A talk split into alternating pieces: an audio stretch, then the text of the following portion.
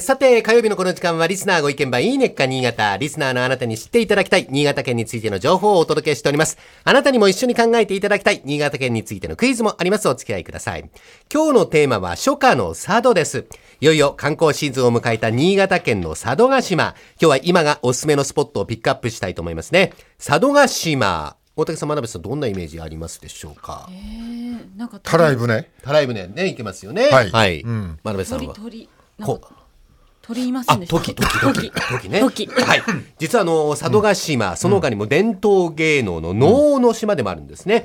夜に行われる滝技能、ちょうどこれからの時期が本番で、特に6月、能月間と呼ばれ盛んに行われております。昼とはまた違って夜の滝技能は雰囲気も抜群で幻想的なんですね。闇に包まれた舞台がかがり火に照らされて浮かび上がる様子、なんとも言えない有限さ。一度はこれ見ていただきたいと思います。室町時代能の大成者である世阿弥が佐渡に流されたことと、それから江戸時代初代の佐渡奉行の大久保長康が能楽師出身だったことから、庶民の間にも広まったと言われております、この佐渡の能楽。え島にはかつて200以上もの能舞台ありました。そんなにあったはい。今も島の各地の神社やお寺などには30カ所以上もの能舞台があります。その数なんと日本国内にある能舞台の3分の1。佐渡島だけで日本の3分の1ですよ。すごいねはい。続いてまさに今が見頃の黄色い花、肝臓についてご紹介します。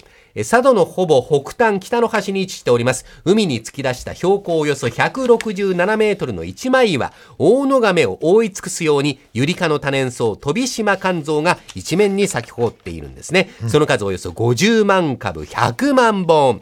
自然の群生では日本一と言われる肝臓の名称。青い海に突き出した大きな亀の形をした大岩に黄色い花々が一面に咲き誇る姿を想像するとこれ絶景です。花の黄色、それから海の青い色、素晴らしい色見せてくれます。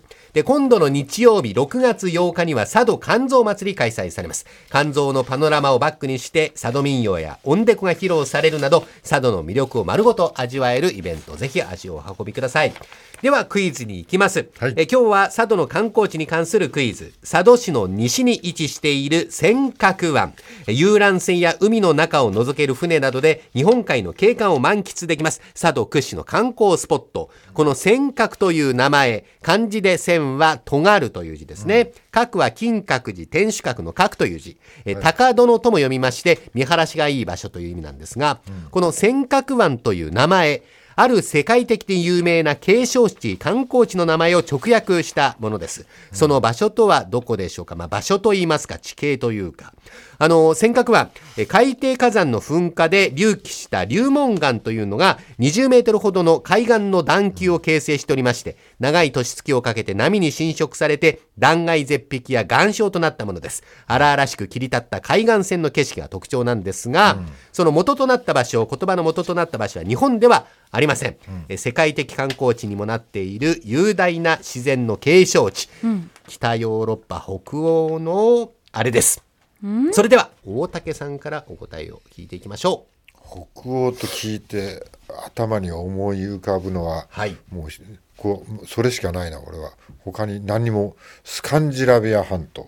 スカンジナビア。それしかもう、はい。あとは何にも知りません、はい。まあ、これはあの知識があるかないかということにも若干影響があるかもしれませんが、それでは真鍋さん自信たっぷりなので、正解発表を真鍋かおりさんからどうぞ。正解はフィヨルド。正解です。やったえー尖閣という名前、海岸線が複雑に入り組みました、ノルウェーのハンダンゲルフィヨルドの景観に匹敵する美しさというところから名前が付けられたと。俺フィヨルドなんて生まれて初めて聞いたわそうですか。はい、真鍋さんは知っていたということもうなんで知ってんだよ学校で習った記憶が片隅に残ってましたはい、大竹さんその時間寝てましたから、授業中。はい、しょうがないですね。学校の授業は全部聞いてます、はい。さて、今、佐渡汽船では、満65歳以上の運転者を対象にしたカーフェリーの平日限定マイカーシルバー割引や、え3名以上が乗車している乗用車を対象としました、週末限定マイカーファミリー割引を実施中なんですね。ともに大幅な割引によって、車の運賃が往復1万円となる、大変お得なキャンペーンです。期間は6月いっぱい。この他にもいろいろな割引を実施しています。詳しくは佐渡汽船、電話0570 200-310 0570-200-310えーこちらまでお問い合わせください。佐渡に関する情報は佐渡観光協会までお問い合わせください。えー今日は初夏の佐渡についてご紹介しましたが、佐渡を楽しむなら、ぜひ6月がおすすめということなので、足を伸ばしてみてください。いいねっか新潟のコーナーでは、文化放送のホームページにて、ポッドキャスト配信もされております。ぜひお聞きになっていただいて、新潟県について詳しくなってください。この時間は、リスナーご意見番、いいねっか新潟お送りしました。